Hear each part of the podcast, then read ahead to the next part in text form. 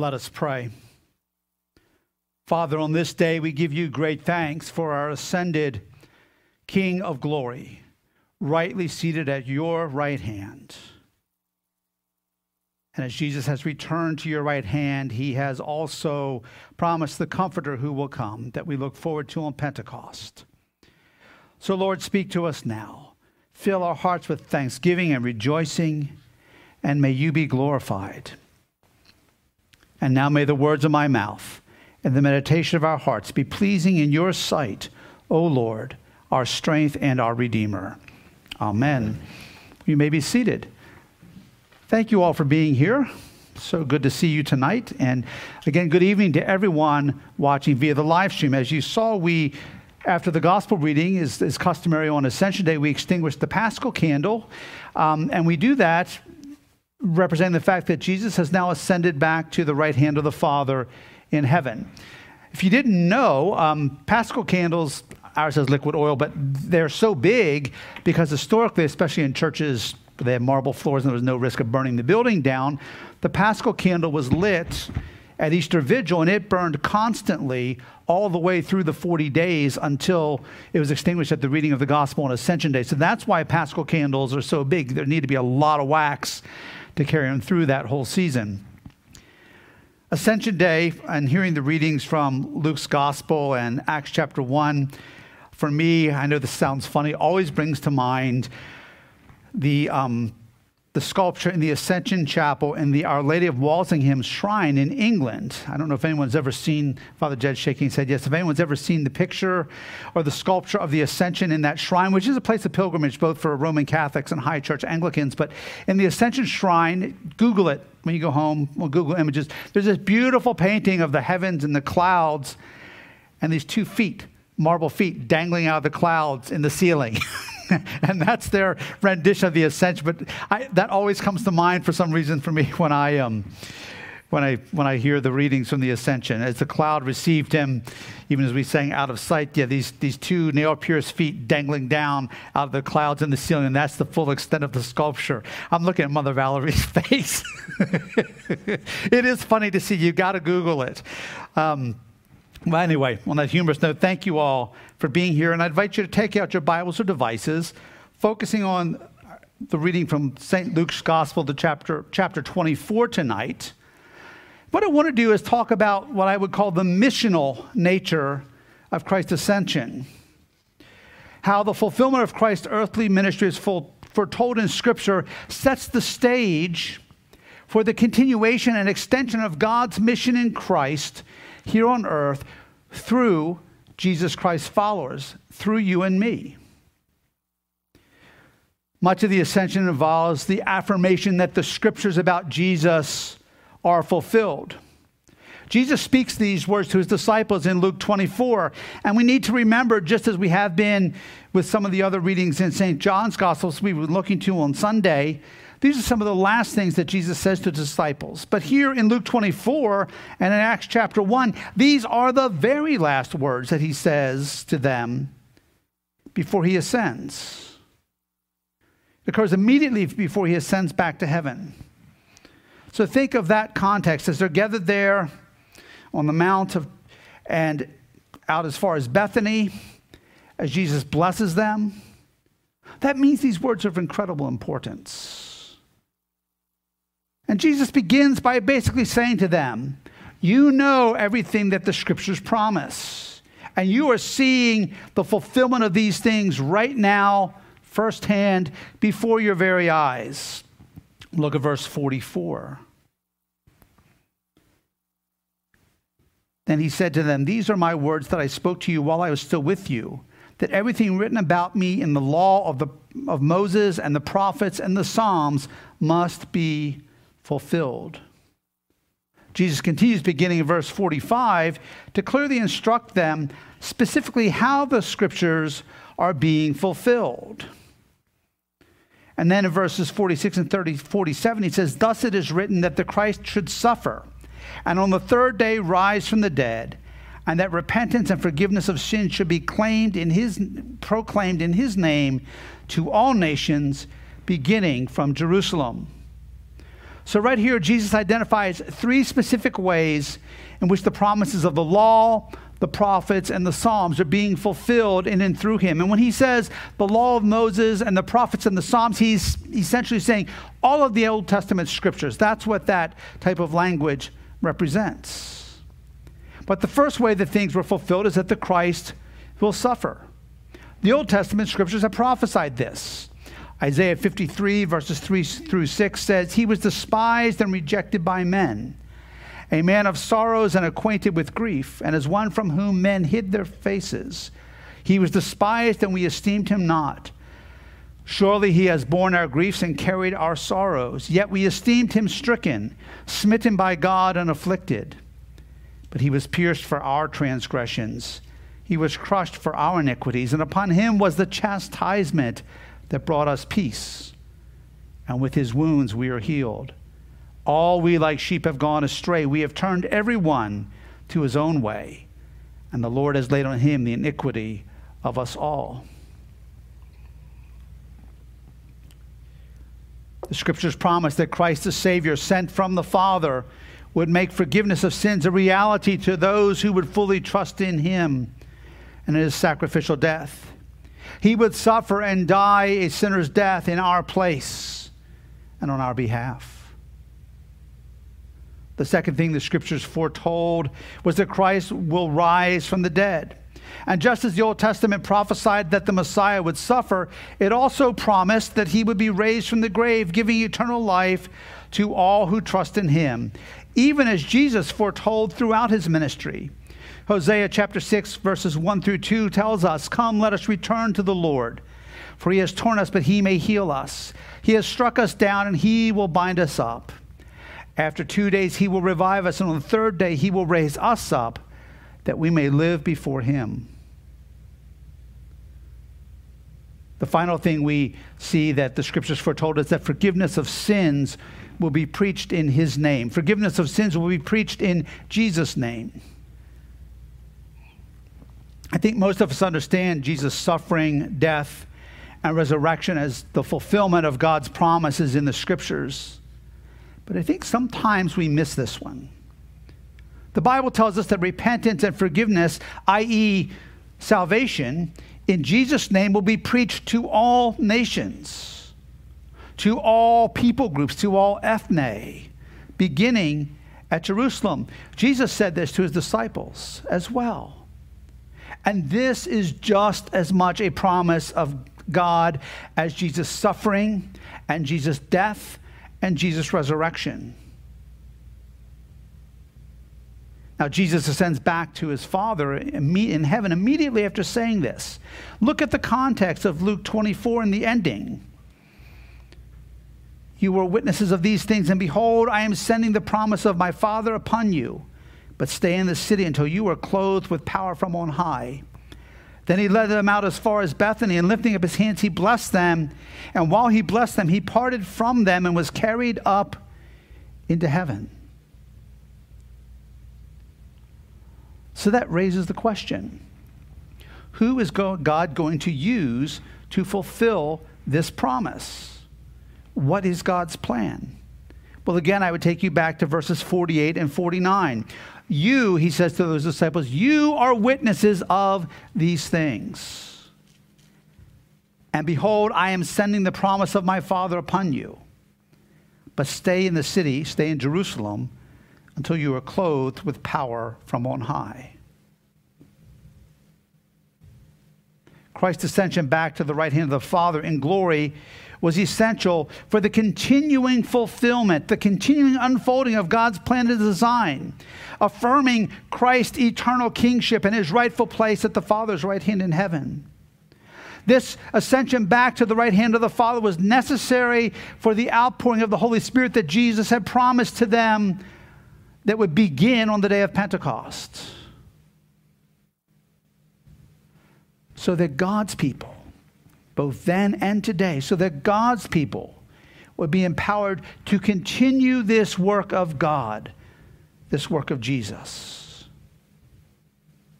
God used those early believers in incredible ways. The entire book of Acts is an account of this.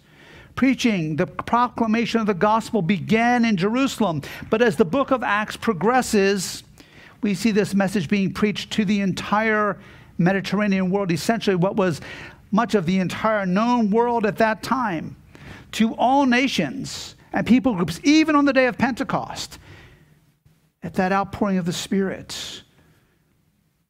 People from all over that part of the world were present. And the words of Acts 1 8 are even more precise.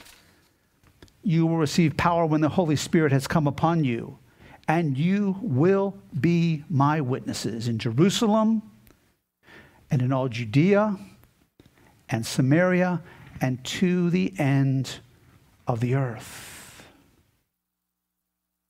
Why did they preach and proclaim the good news of repentance and forgiveness of sins in Jesus' name? Again, I point back to verse 48. You are witnesses of these things. They saw it happen firsthand. They saw Jesus' ministry firsthand. They saw Jesus healing miracles. They t- saw Jesus delivering people from demonic oppression and proclaiming the good news of the kingdom.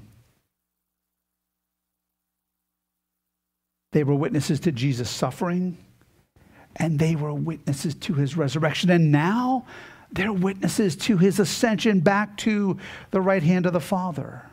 Some of them have been there on the Mount of Transfiguration. And they certainly were already personal witnesses to the reality of repentance and forgiveness of sins because they had experienced this for themselves in their lives firsthand.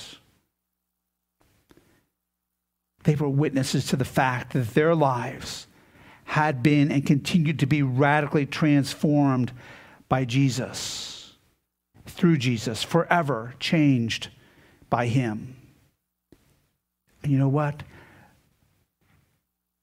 They couldn't help but preach this wonderful message to everyone they encountered.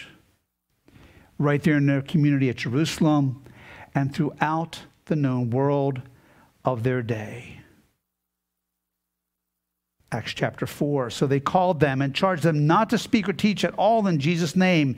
But Peter and John answered them, Whether it is right in the sight of God to listen to you rather to God than to God, you must judge.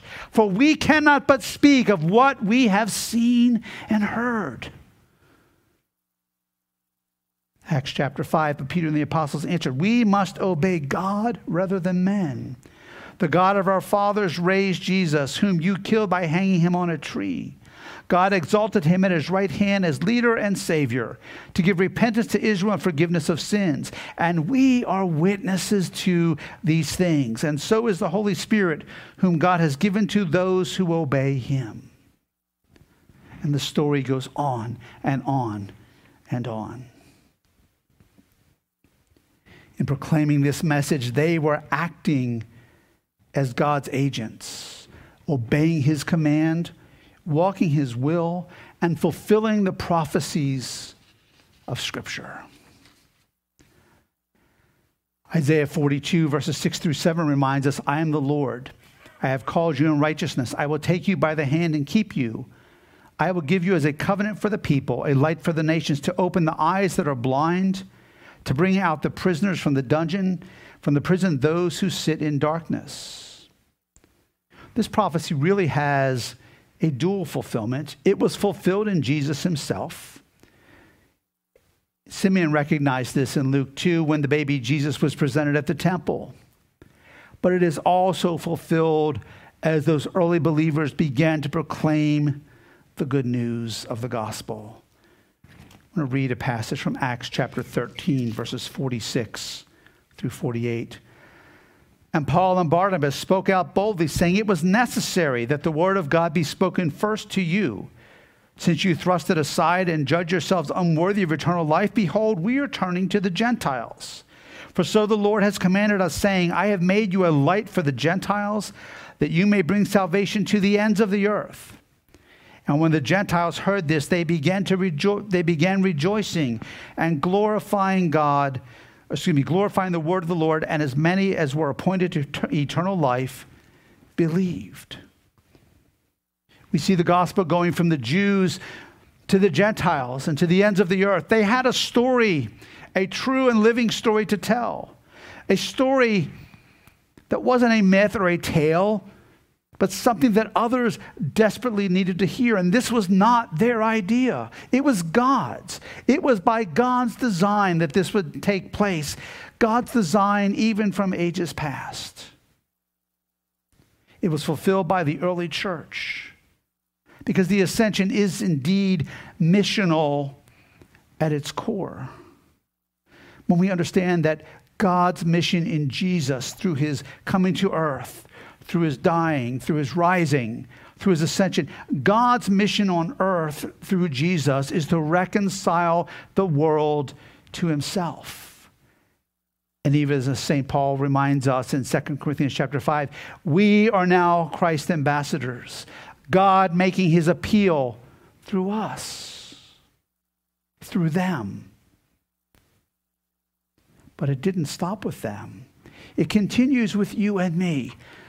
And let us not forget in reading the glory and the wonder of the ascension and what took place, what Christ said to his followers then and what he says to us today. It doesn't stop. But through the ascension and then through the ascension and the outpouring of the Spirit on Pentecost, God calls us to be those witnesses in our day, in our age, wherever He has placed us. Oswald Chambers writes this about the ascension.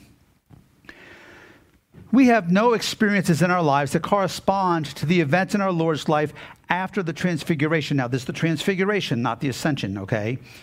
After the transfiguration. From that moment forward, his life was altogether substitutionary.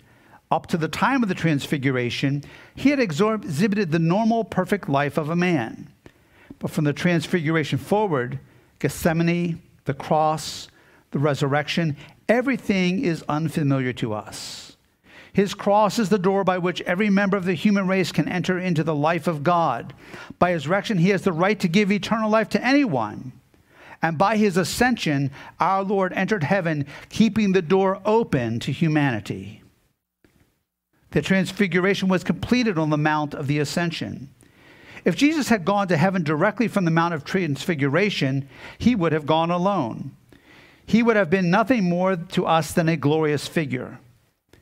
But he turned his back on the glory and came down from the mountain to identify himself with fallen humanity.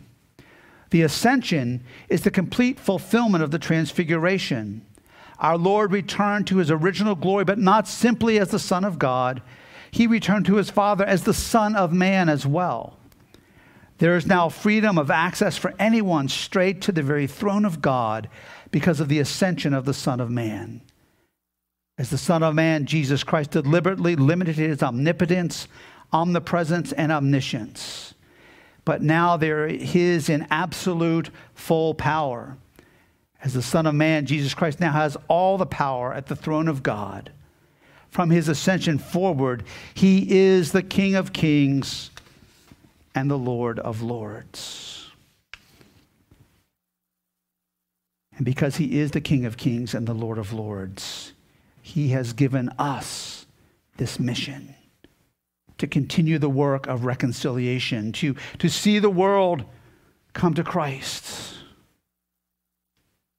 We, brothers and sisters, through Christ's finished work, through his ascension and glorification, are called and empowered to be those ministers of reconciliation which God has designed us to be. And don't look at your neighbor. That's every single one of you. That's every single one of us who knows Christ that's watching on the live stream through the ascension, through our King of Kings, through the marching orders he has given us. We are to continue that work. And that is the missional heart of Christ's ascension. Let us pray. Father, thank you for all that Jesus has done for his work that is finished, his work of salvation. And that now you call us as his ambassadors, his ministers of reconciliation, to continue that work in the power of the promised Holy Spirit that you would pull her out on the day of Pentecost. Lord, may we not lose sight of this reality as we marvel and wonder at Christ's ascension, as we have just a small, limited understanding of the glory in which he is enthroned.